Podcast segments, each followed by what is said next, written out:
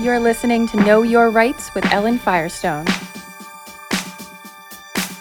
What's going on, guys? Greg here, and you are tuned in to Know Your Rights with Ellen Firestone. We are back for a second episode, and in the intro episode, we went over why it is important to know your 30 human rights and what you can do about them. And this all came from Ellen's workshop, Human Rights from Education to Action. And that's what we're going to talk about today is we're going to start diving into the first few human rights, educate you guys more on those human rights and how to take action to do something about them. Now, I want to turn it over to Ellen for her to introduce the very first article in 30 Human Rights. Thanks, Greg. So, Article number one of the Universal Declaration of Human Rights is all human beings are born free and equal in dignity and rights. They are endowed with reason and conscience and should act towards one another in a spirit of brotherhood. So, we are all born free and equal. Is this first article as straightforward as it sounds? Yes, actually, you know, we had talked in the in the intro podcast how the Universal Declaration of Human Rights is for everyone, every man, woman and child, and these rights aren't things that have to be earned or given to you. They're ours just by the fact of being born. And yes, we are all born free and equal. I, I get what the article's saying, you know, we're all born free and equal, but we're not. Um, how would you respond to that? Well, interestingly, I, I, had a similar conversation just this week with a coworker uh, who wanted to get involved with teaching human rights, and she was getting a little pushback from people she was talking with because they were saying to her, "But we don't have human rights." And the way I responded was, "Well, we." Actually, do have the human rights. They are ours just by the fact of being born, which is what this article is saying. However, yes, there are human rights violations occurring all around us which is why it's important to know your human rights. Exactly. Yeah. This is something that probably happens all across many different countries. And a lot mm-hmm. of people probably feel the same way. So, as we talk about this very first article here of the human rights, it would be common for a lot of people in a lot of different places around the world to think, hey, I don't get that. Right. You know, they're you know, they could be thinking, I don't have these rights, but really, yes, you do there's just human rights violations occurring. And that's where, like you said, it's important that everyone knows them so that we can do something about them. You know, the, the government has their things to do, but so do so do the rest of us. And you know, we talked a little bit last time about the article on responsibility, and it's everyone's responsibility not just the government, not just business, but every human being. So we're saying it's everybody's responsibility, yet people still don't feel like they have their natural human rights. Why are we in this position? So remember, this document came about in response to the atrocities of World War II. The member countries of the UN at that time came together to try to come up with something that would help humankind, you know, best get along and, you know, live in peace together instead of doing something like dropping bombs on each other. So we have here almost a gradient scale. Um, on one end of the spectrum is, you know, atomic weapons, and on the other end is this document, the Universal Declaration of Human Rights. And, you know, we could live anywhere in between on this gradient scale. And I think most people would agree that making these human rights a reality is a far better way to live together than in fear of weapons and war. Absolutely. I completely agree that any sane person would rather live in peace than live in a time of war. And you brought up this gradient scale of, you know, on one end we're talking about atomic bombs, and on the other end we're talking about human rights.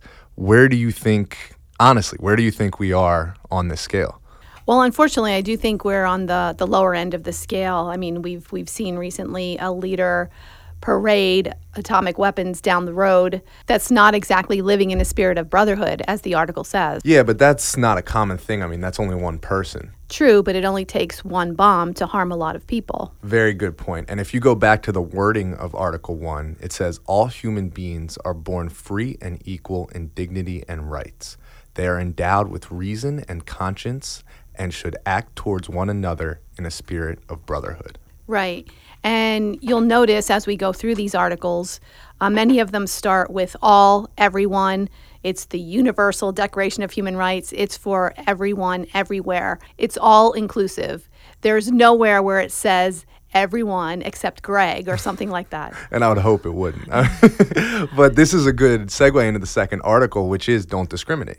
Yes, the first paragraph of Article 2 states everyone is entitled to all the rights and freedoms set forth in the Declaration without distinction of any kind, such as race, color, sex, language, religion, political or other opinion, national or social origin, property, birth, or other status.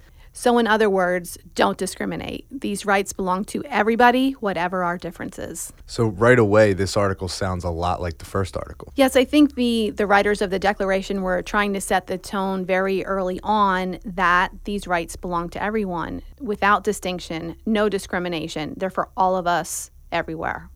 And there is a second part to this article, correct? Yes, the second part of Article 2 states furthermore, no distinction shall be made on the basis of the political, jurisdictional, or international status of the country or territory to which a person belongs, whether it be independent, trust, non self governing, or under any other limitation of sovereignty. So, after hearing the entire second article and the first article, how are these two articles related? Well, you know, the first article is is stated in the positive. You know, we all are born free and equal in dignity and rights. We all have these these rights just by the fact that we're born. And then the second one is kind of emphasizing the fact that everyone is entitled to these rights without any distinction at all. There is no discrimination. Everyone has them. And it's not saying that the second article isn't positive. It's just almost a more detailed version of the first. Is that how you would say it? Correct. So in Article 2, again, you know, they're emphasizing everyone is entitled to all the rights and freedoms set forth in this declaration. And then they they're breaking down all the kinds of discrimination that could take place and they're saying without distinction of any kind, such as, you know, race, color, political, religion. You know, it's it's just an emphasis that everyone has these rights. It's it's wild to think about, you know, 70 plus years ago that the people who wrote this realized how wrong it was, what was going on in, in, their current day. And probably even crazier to think about, we're still dealing with some of those forms of discrimination today through all those years. You know, it, it, you, you wonder if they could have foreseen this happening 70 years down the line. Sure. And I mean, I think part of the reason, you know, they, they put this together, obviously, they, they did also see or say that this document should be disseminated in schools and educational institutions, which, if it had been, you know, things may be a little better right now. But still, today, people don't know about the document 70 years later, the 70th anniversary, and uh, which, you know, is part of, you know, the reason why we're doing this to, to get the word out, you know, with both youth and adults so that they know they have rights. Mm-hmm. And it's like they knew they needed to change it from the ground up, meaning starting with the kids putting it into the educational system so when the kids grow up they understand that discrimination is wrong. Exactly yeah because usually you know when a child is born they're not discriminating against anyone. No. you know it's a learned thing and so you can unlearn it or you can learn it the right way to begin with. You're in the schools and you're learning there is no discrimination everyone has rights. But still some people's human rights are violated. Exactly you know this takes us back to to what we had stated before um, if you look at this as a gradient scale, we have war and violence on one end, and then we have human rights and peace on the other end. And then we fall in between there somewhere. Each country may be at a different place, cities within the countries may be at a different place. And then an individual himself or themselves may be anywhere, you know, fall different places on that scale.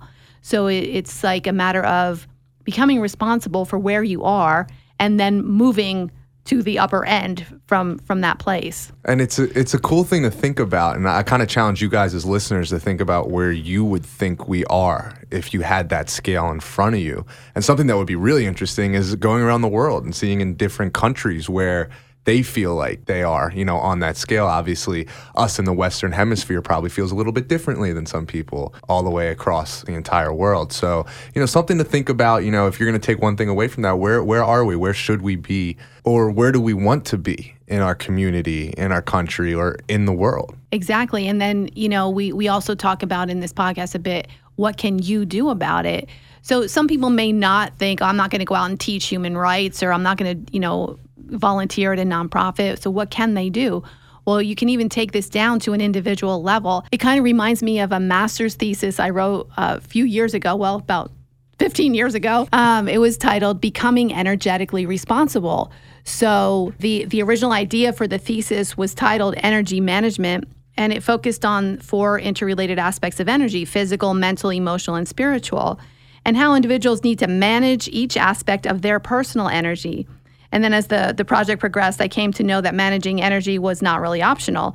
It's imperative that each one of us becomes responsible for our personal energy and understands how that energy impacts the world around us. I mean, you you probably, you know, have walked into a place, maybe a store or whatever, and you see a smiling salesperson, that's going to affect how you feel. Or if you see someone who's grumpy and doesn't even like want to pay attention to you, obviously that too will impact your own personal energy. But it then comes down to our own individual responsibility and how we react to that. And, you know, again, you'll find yourself somewhere on that gradient scale. Are you more on the side of anger and rage, or are you, are you on the side of friendliness and peace? So you don't necessarily, you know, if you're not out there, like you said, teaching human rights or volunteering for human rights, just just putting out a good energy or uh, as people like to say, a good vibe out there, um, you know, can really affect people around you that you might not even know. You, you can affect people and, and have no idea. So definitely a very interesting uh, aspect to look at it when you think about how can you help and what can you do. Right. This is where Article 1 comes back in. Just act towards one another in a spirit of brotherhood. And going back to Article 1, I think uh, it's important, you know, before we wrap this podcast up, to touch on Article 3, which is a smaller one, but still pertains to what we're talking about here. Sure. So, Article 3 is everyone has the right to life, liberty, and security of person. So, we all have the right to life and to live in freedom and safety. Again, you know, you can say, well, people aren't or people don't have that. Uh, so, all we're saying here is this is the right, and we'll find, again, anywhere in the world, people are in different places on that scale. They may be closer to having it or closer to, you know, not having any safety at all. So when you look back at the three articles that we went through today, which were Article 1, 2, and 3, you can see the common thread through these three articles. Yes, and you know, the main thing I think to remember is these rights belong to everybody, whatever our differences. And that's going to do it for our second episode of Know Your Rights with Ellen Firestone. Ellen, thank you again so much for doing this with us. And be on the lookout for our next podcast where we go over Article 4. And what is Article 4? You will have to tune back in to find out. In the meantime, Find ways you can have more of a spirit of brotherhood or sisterhood in all your personal interactions with everyone you come across. And a special thank you to our sponsor, Simon Eye Associates, providing eye care for life to our local communities. Thank you so much for listening, guys. We'll talk to you again soon.